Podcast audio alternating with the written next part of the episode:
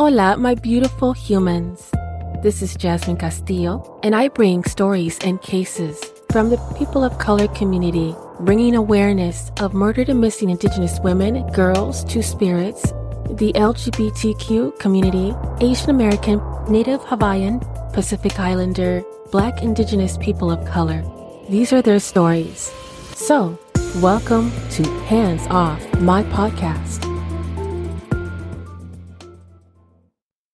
Going to go to the phone line. And we want to welcome back Arlene Harbison to the program. Arlene is the niece of uh, the late Leon Laureles, who was uh, murdered execution style on May 10th, 1996.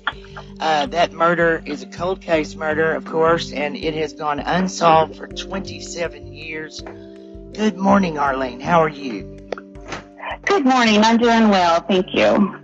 Thanks for being with us. So, uh, I uh, this is, actually was one of the very first cases I ever worked on uh, here in Brownwood, and uh, again, as I said, May 10th, 1996, 27 years ago, he was found on FM 2126 after some folks that were driving by there saw a fire, and when the firefighters arrived, they found your uncle there dead from a gunshot wound to the back of the head. He was killed execution style. And you uh, have uh, been crusading for some, this case to be solved for many, many years, Arlene.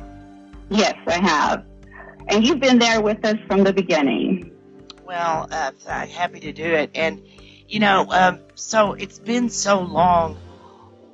Are you hearing anything new? We had you on back last fall uh, what are what are the law enforcement folks uh, saying to you about this? Um, they actually haven't said anything. Um, I've been working tirelessly for the last five years trying to get a copy of his autopsy report, and I'm unable to, which is illegal since I am a family member and also after 25 years of no you know, um, new information, I'm entitled to have that, but I'm being refused by every avenue. So that's extra frustration added to our grief there. Is there not a medical examiner's office where that could come from, from some sort of archive? Yes, ma'am. I have contacted them at Travis County. I've contacted the Attorney General, the Brownwood DA. They all tell me that Judge Hurt is the one that has those records. And I've contacted his office and some of my friends have contacted him as well. And as well as the Sheriff's Department, um, which Judge Hurt refers to, which I had already asked, but everyone tells me the Judge Hart has those records and I haven't been able to obtain them. Well, that is. Uh, what? That doesn't make a lick of sense no, to me. No, it doesn't either. I thought, no, I it thought doesn't. you could go down. I've gone down and asked to see a file, and it wasn't anybody even kin to me and got to look at an autopsy report. Right. It was like a public record. exactly, it is. And that's why it's extra frustrating that they won't even allow me to have a copy of that. Um, Judge Hurt and others have told me that it was in the basement. Of course, it hadn't been digitized and that they look at it periodically. But then as of last week, he now says that it was, um, they were damaged in a flood that I don't know about. So I don't know what's going on and why. Well, and, and uh, the, the thing that I would think, Arlene, is that, that, uh, that a copy of that autopsy is available somewhere else besides just Judge Hurt's office. That's what I'm thinking. A medical examiner, for example. But you've gone there. Right. I, yes, I've contacted medical examiner in Travis County and they referred me to Judge Hurt. Do you have any reason why you think that no one wants you to see the autopsy? We know what happened. Exactly. It's like I just want to know if there were other injuries, you know, what was collected, things like that.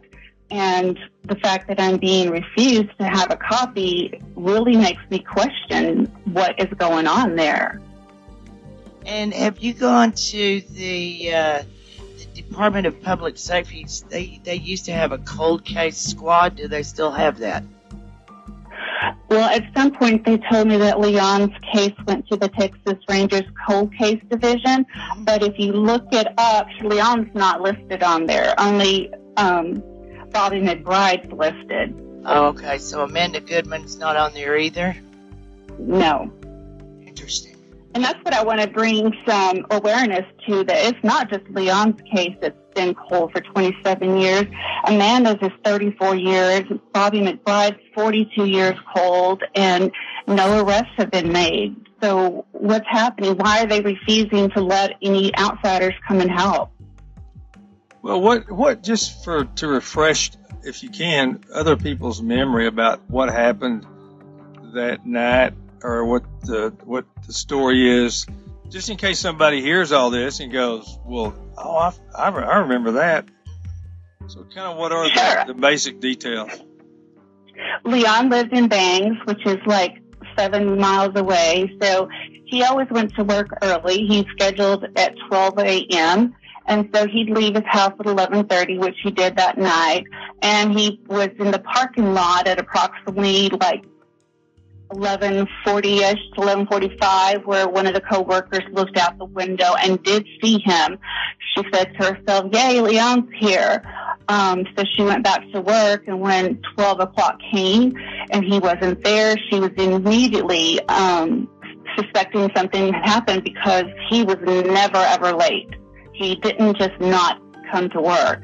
Plus, she had seen his car out in the parking lot, so she called my uncle that Leon was living with, and he drove Leon's route to see if anything had happened, and they didn't find anything. So she called the police department at that time, and she said that when she was on the phone with them, there was a fire truck that passed by at that moment, which was just a few minutes after 12 a.m. And she didn't know at the time that it was because of Leon's car um, that was set ablaze that that fire truck was going out there too. And there was two 911 callers that saw Leon with a red and white pickup truck behind him there at the gun range. And then later, the other call was they they saw the car on fire. Now, uh, Arlene, let me ask you: Did the employee of the Kroger see other individuals in the parking lot with him, or did she just see him by his car? Um, she doesn't recall that she saw any one or another vehicle there. She just remembers seeing Leon's car and thinking to herself, "Yay, Leon's here." And that would have been before he was supposed to go to work because he left early. Now, do you is it believed that he may have known these people and followed them out to the gun range, or was he more or less kidnapped and then taken to the gun range? Um, honestly, I believe that he was kidnapped because Leon would never have left, you know, on his own without going in and telling the employee that he was going to be late or he was going to, you know, not show up or he had to go do something. I don't believe he would just leave on his own. Also, Leon was a very shy person, so he would 100% comply with anyone that, you know, was holding a gun or knife to him. He would have gone with them. And there were some people that speculated early on, uh, and you know, just even years uh, after, that this was in fact a hate crime because Leon wa- was gay. Is that right? Yes, we believe that's exactly what happened. Not only was he gay, he was, you know, he was a Hispanic male gay in a town where it's very conservative and there was a lot of um, homophobic racism there, especially within the force. Oh, okay, okay. And in okay, and so almost immediately, uh, his brother, that's George Laureles, uh, and I have to him over the years, investigator to help with the case. How did that turn out? Well, it was him and I that hired um, this investigator, but he didn't really do much. He was there for about a week, and then he said that um, there was a lot of corruption in that town, and he had been threatened, so he would not continue, and he left, and that was that. So it looks like in 2002, the family uh, then offered a $10,000 reward for information. Nothing have has ever transpired from that. Nope. Um, I also have billboards in town now that we rotate to different areas in case anyone does have any information. They can call and be anonymous. Arlene, now you have uh, gotten, you've been on several podcasts. You've been on Texas Wine and True Crime, Gone Cold Texas True Crime, and The Fall Line. And uh, you are, you, you have more recently uh, been leading a Facebook crusade to get the story on Dateline NBC. Now, has anything come of uh, this story being on any of the podcasts? Have you have you had any leads come through from that? Um, yeah, I've uh, been on 11 different podcasts, and there are people um, like friends and coworkers of Leon that have come forward and given us a little bit of information but you know, not enough to point directly to a certain person. Um, but I still have hope, so I'm still trying to bring awareness to his case and all the cold cases in Brownwood. Well, and and let's talk about this. Uh, you are having an event uh, in his honor tomorrow, a vigil, a memorial. Talk to us about that and what'll go on. Yeah, actually, it's on Saturday, and it will be. Um, we're going to start at 10 a.m. It's at the Brownwood Housing Authority Community Center, and I mostly just want to honor and remember him for the person that he was, and not what happened to him. Because Leon was a very loving, caring, compassionate person. He always put other people first and he never had an unkind word to say about anyone. So I want to remember him for those things. Um, you know, I just feel like he's being forgotten, and I want to make sure that he's not and bring awareness to this case in hopes of it being reopened and maybe some fresh new eyes can take a look at the case. And at the event, I'm sorry I misspoke. It is on Saturday, and it's mm-hmm. at 10 o'clock, and that will be at 1500 Terrace, and that is the community room of, of the Housing Authority. Of the Housing Authority. And, and you can get more information on the Facebook page, uh, Justice for Leon Laureles. Okay, and uh, you know, good luck in this, and uh, uh I hope that uh, people are listening and uh, that all of these cold cases could come to some conclusion. The families and loved ones, you know, it's it's closure, and the community needs to pay attention. Exactly. I want to bring awareness to the whole community because a lot of people are not aware of these cases. Well, we've been speaking this morning to Arlene Harbison. Arlene, thank you so much. And again, uh, the uh, Justice for Leon Laureles. Is that what the name of the Facebook page is? Yes, it is. And thank you so much. I appreciate your support. Always. Thank you so much, Arlene. Thank you.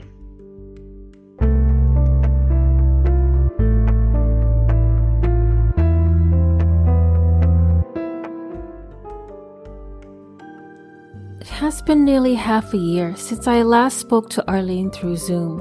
During our episode of 27, I learned more about the life of Juan Leon Laureles and what he meant to her and others close to him. Arlene held Leon in high regard, speaking fondly of their closeness before his tragic murder on May 10, 1996. This Wednesday will mark 27 years when Leon was found off of FM 2126 in rural Texas, shot execution style next to his burning car. The case has remained open and unsolved ever since. And many, as well as myself, consider Leon's murder to be a hate crime, as he was gay, Hispanic man. My family accompanied me on my first visual memorial as a true crime podcaster, an event that marked the beginning of a new chapter for me personally. Meeting with open arms from both Arlene and her wife Leah was ever heartwarming. It allowed me finally to give them each long awaited hugs after our six month interview. As we talked further into the night, delving deeper into emotions surrounding burdens felt by those affected by a tragedy such as this one, became apparent behind Arlene's eyes. It is clear she puts so much effort towards preparing annual vigil memorials, like the Justice for Leon event around the May 10th anniversary. Saturday, Leon Laureles' event started early 6:30 a.m. The morning forecast was to bring rain had an 80% chance throughout our day, typical Texas weather. Despite these odds against us staying dry during this event, we planned out beforehand. We made sure umbrellas were packed just in case, so nothing would dampen spirits or ruin preparations put forth. Arlene and Leah went to the community center located at 1500 Terrace Drive in Brownwood, Texas, to set up tables for the Walk of Justice for Leon Laureles. Leon and his, and the reason why you're fighting all this time, like this. And that's what I want to So focus a little bit more this time. Um, usually it's always like I'm trying to, you know, bring up what happened to him and how we are still seeking justice. But this time I want to make it a little bit more about who he was. Right. The person he was before happened to him. Before 10 a.m., people began to gather into the community center. There were a handful of friends, family members, and true crime podcasters who greeted each other and embraced Arlene and her wife. I was able to finally meet Vincent, host and producer of Gone Cold podcasts, Melissa and Whitney of Cults, Crime, and Cabernet, Haley Gray of Haley Gray Research, and Season of Justice, who helped fund the billboards of Leon Laureles. I was also able to chat with Angelina Deans, a longtime classmate of Leon. I went to school with Leon. We grew up Okay. on the same side of town. We were North Side kids. Okay. We went to start school in first grade and went all the way through together. Yeah. Oh wow. So, oh wow. yeah. And your name is dear? My name is Angelina Deans. Deans. Uh-huh, Okay. And I'm yeah. Jasmine Castillo. Oh, okay. So well, um, nice to meet yeah, you. it's nice meeting you. So There was a layout of breakfast snacks, well supplied beverages, and a surprise guest that attended. that's so interesting how they had the.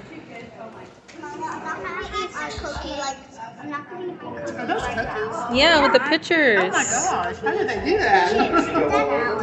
no kidding. Did you do these? Absolutely not. Oh, okay.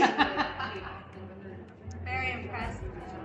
My cousin made, um, when I was pregnant with her, she had our, what was it? The picture that they give us, Uh-huh. the baby in their belly. Oh yeah, the it on ultrasound. The ultrasound picture on the pig. And I was like, wow. That is so cool. These are so, like, defined.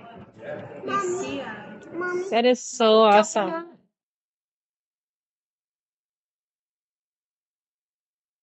And your, I'm sorry, your name, hon, is April. April. Laureles. Laureles? Okay. George Laureles' daughter. George I Laureles' never daughter. But um, I know that I guess my dad and Leon they lived together. Okay, yes, I remember. So right before I was born, he was passed. Okay. Yeah, I'm one of the podcasters that that brought awareness of Leon Laureles' case. I'm from Hands Off My Podcast.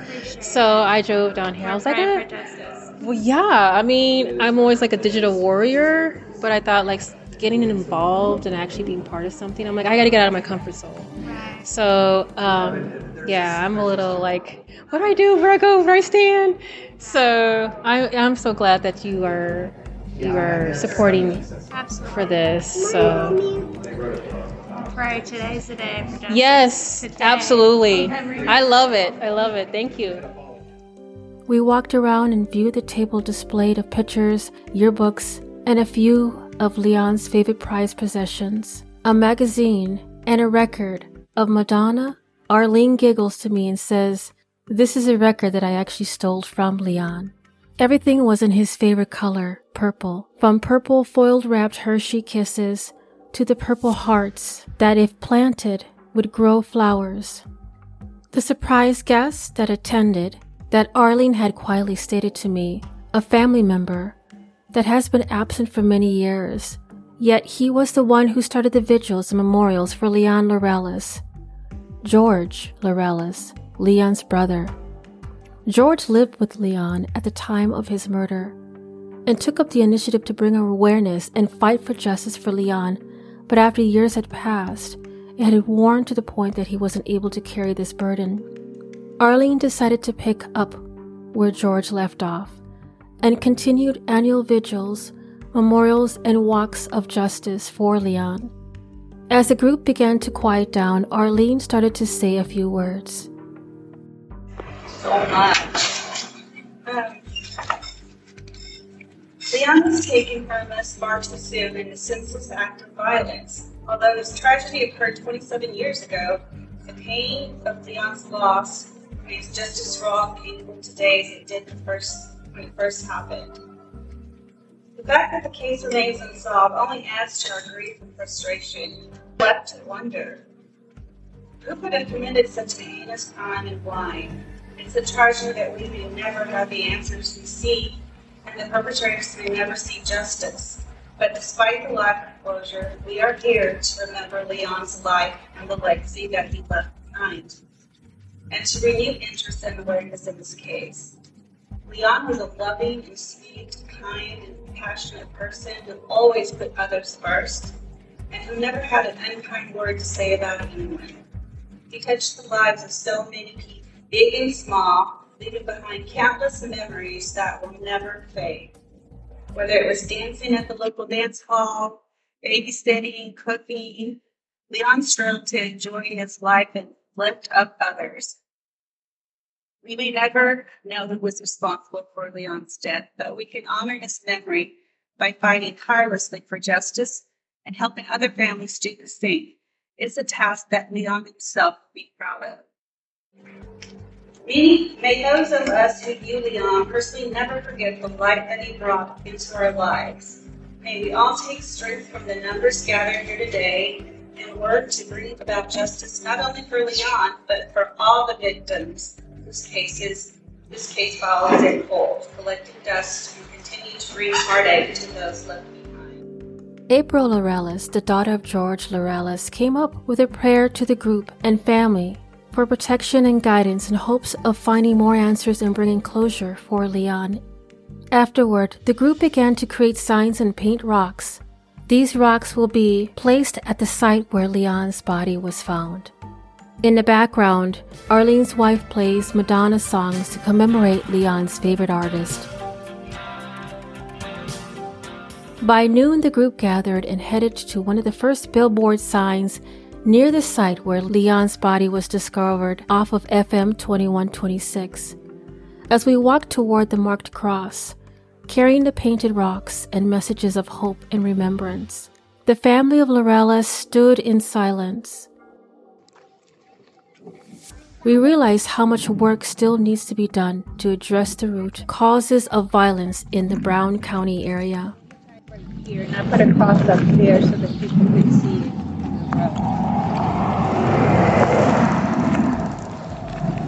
You guys here? How? Did he go over the gate? Okay, goes over here. Alright, it's a little tricky getting out of here, but we can back in into the gun range with that, that first part there. And we're going to head out this way. Um, when you see Austin Street, take a right. But I'll try to get ahead of you guys. Move back up. If you need help backing up, my husband is a CDL trained driver, and he will do it. I don't. I can't back up. I don't like driving backwards. Follow me, or you can follow that the white. Yeah, we'll be the tail end. Yeah. So that way we don't lose anybody. Okay?